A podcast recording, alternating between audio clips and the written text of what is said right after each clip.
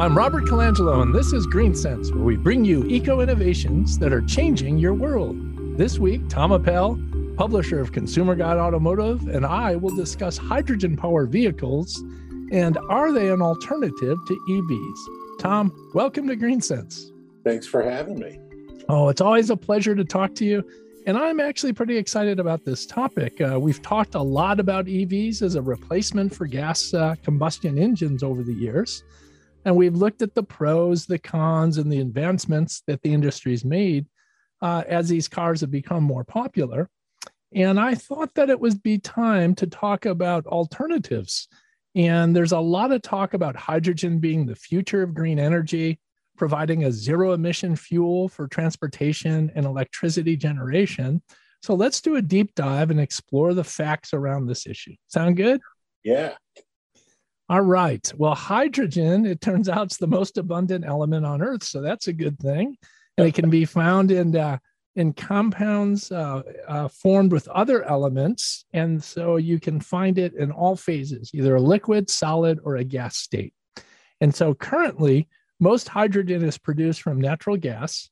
So my question to you is: hydrogen really a clean source of energy when you look at it from cradle to grave? And especially now that uh, a lot of governments are trying to get away from fossil fuels. Yeah, the problem with hydrogen, I think, is that it sounds clean, right? We we use it, we live in it, it's everywhere. So hydrogen sounds like a clean energy source. Uh, and it is theoretically, but one of the problems with hydrogen is that it's difficult to extract from the atmosphere. There are two ways to do it. One uses electricity, the other uses propane heat. Uh, but in both cases, getting hydrogen pure so that you can put it in a tank and use it for something is extremely energy expensive, uh, and thus kind of conflicts with the notion that the fuel is clean. Well, and we find that hydrogen is found in its greatest quantities in water, H two O. Yeah. So what are the challenges of using water to produce hydrogen? You need a lot of electricity. There's one estimate that I read that it takes about thirty-nine kilowatts of energy to produce one kilogram of hydrogen. Uh, there is a well-to-wheel estimate on gasoline that it takes about eight kilowatts of energy to get gasoline from the well, someplace in Saudi Arabia, to your fuel tank somewhere in Pittsburgh, uh, about eight kilowatts of energy. So that is five times more energy just to strip hydrogen from the atmosphere using electricity. And one of the things that a lot of proponents for hydrogen say is, well, we'll use a green fuel source or a green source for the electricity, like solar or, or, or wind, which is great, but that isn't happening yet. And that does take that kind of clean energy away from other uh, uses. Why isn't it happening yet? Uh, I think it's not happening because I don't think anyone actually believes we're going to be using hydrogen as a, as a fuel source for automobiles, at least not consumer automobiles. It makes so much more sense for over-the-road trucks, uh, partially because hydrogen is so difficult to store in a vehicle. So is there a way we could use water to fuel vehicles and have that process that breaks down H two O into hydrogen on board in the vehicle, and so that we produce a byproduct of oxygen?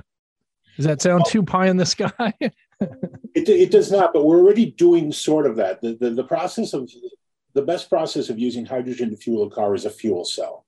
And a fuel cell takes hydrogen um, and, and a catalyst, which is usually uh, platinum, Uh, and produces electricity with a very small electrical charge. So that's very, very clean. In fact, it's zero emissions. And then the car operates basically like an electric vehicle. But, but to move the conversion of atmosphere into hydrogen to the car would be incredibly, incredibly complicated, expensive. And then you have to store uh, hydrogen and water on the vehicle.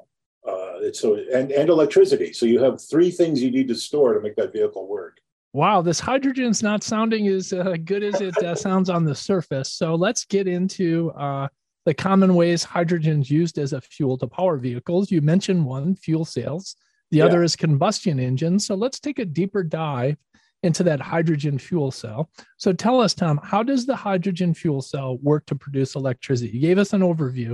Give us a little bit more detail. Yeah, a fuel cell vehicle is essentially an electric vehicle that gets its electricity not from a battery, but from the fuel cell. And a fuel cell basically takes hydrogen, which runs over the stack, they call it the fuel cell stack, uh, which is covered with palladium, that's your catalyst, and then charged with a very low charge of electricity.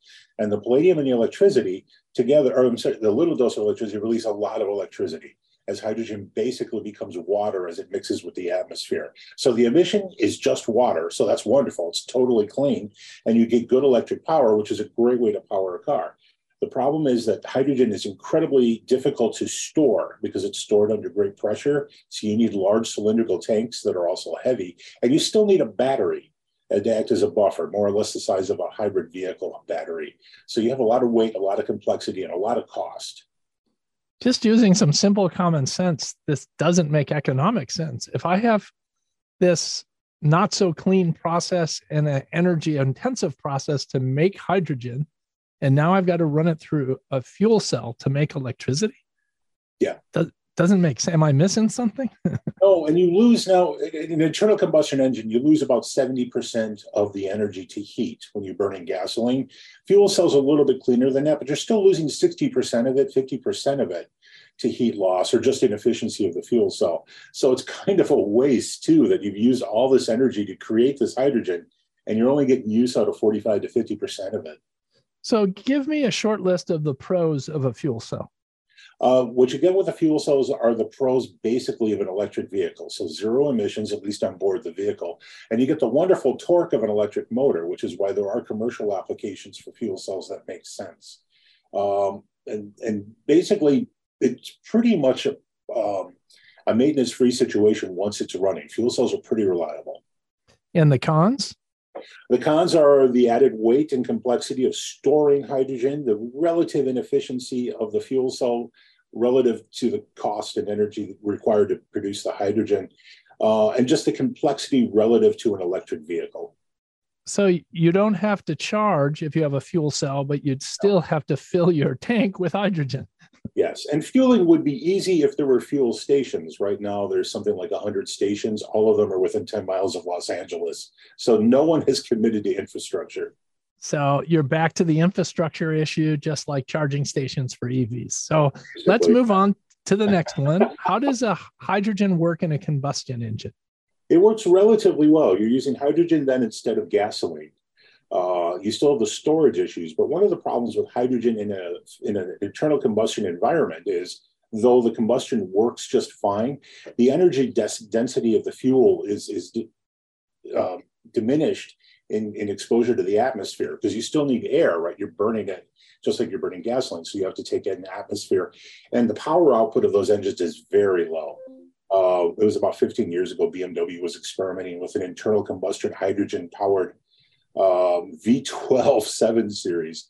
And this six-liter V twelve was only putting out about one hundred ninety horsepower, well below that engine's potential of a three or four hundred if it was powered by gasoline. So again, what are the pros and cons to a hydrogen combustion engine? Um, the, the, the pros are somewhat cleaner emissions, though the nitrogen emissions are higher. Uh, I'm not sure there are a bunch of pros. Yeah, because it sounds like uh, you still have a combustion engine, so you, you're not eliminating the simplicity of a car like an electric engine. And you have the complexity of getting uh, hy- uh, hyd- hydrogen infrastructure and storing it. Yeah, it's complicated. And uh, the range would be greatly diminished because storing hydrogen is so difficult. So, Tom, why so much interest in hydrogen lately? I think because it sounds good. I think people think it's a panacea. Also, as we enter the, the electric car era, I think a lot of people are just a little bit shocked that it's not as easygoing as it could be, right? The electric charging infrastructure isn't quite there. Electric vehicles are expensive. Home charging is a thing you have to overcome. And it takes a long time to charge if you're on the road. And I think that these realities are, are forcing people who were originally at least green intenders or green advocates, like, oh, this isn't as easy as I thought. Hydrogen's got to be the answer. So, Tom, do you see uh, hydrogen fitting into the transportation network in any way? Is there a best case uh, that where this can work? Yeah, if we decide that as a society we need to get rid of diesel engines, and we probably do because diesel's slightly dirtier than gasoline in most cases, hydrogen makes sense there because in over-the-road trucks, Uh, fuel cells work. You're going to get the torque that you need. And because you can store so easily hydrogen in big tanks on the back of the truck, you're like you think about where the sleeper cab is on an over-the-road Class eight truck. That's easy storage. Additionally, the infrastructure would be simpler to install because big trucks basically stick to the, the interstate. So truck stops could be equipped to handle that. I think this is a long way down the road, but there are truck makers like Cummins, General Motors, and Nikola, Toyota, even not Tesla, but other truck makers that are looking at doing fuel cell big trucks. And I think that makes sense. Would you be able to manufacture the hydrogen at the gas stations?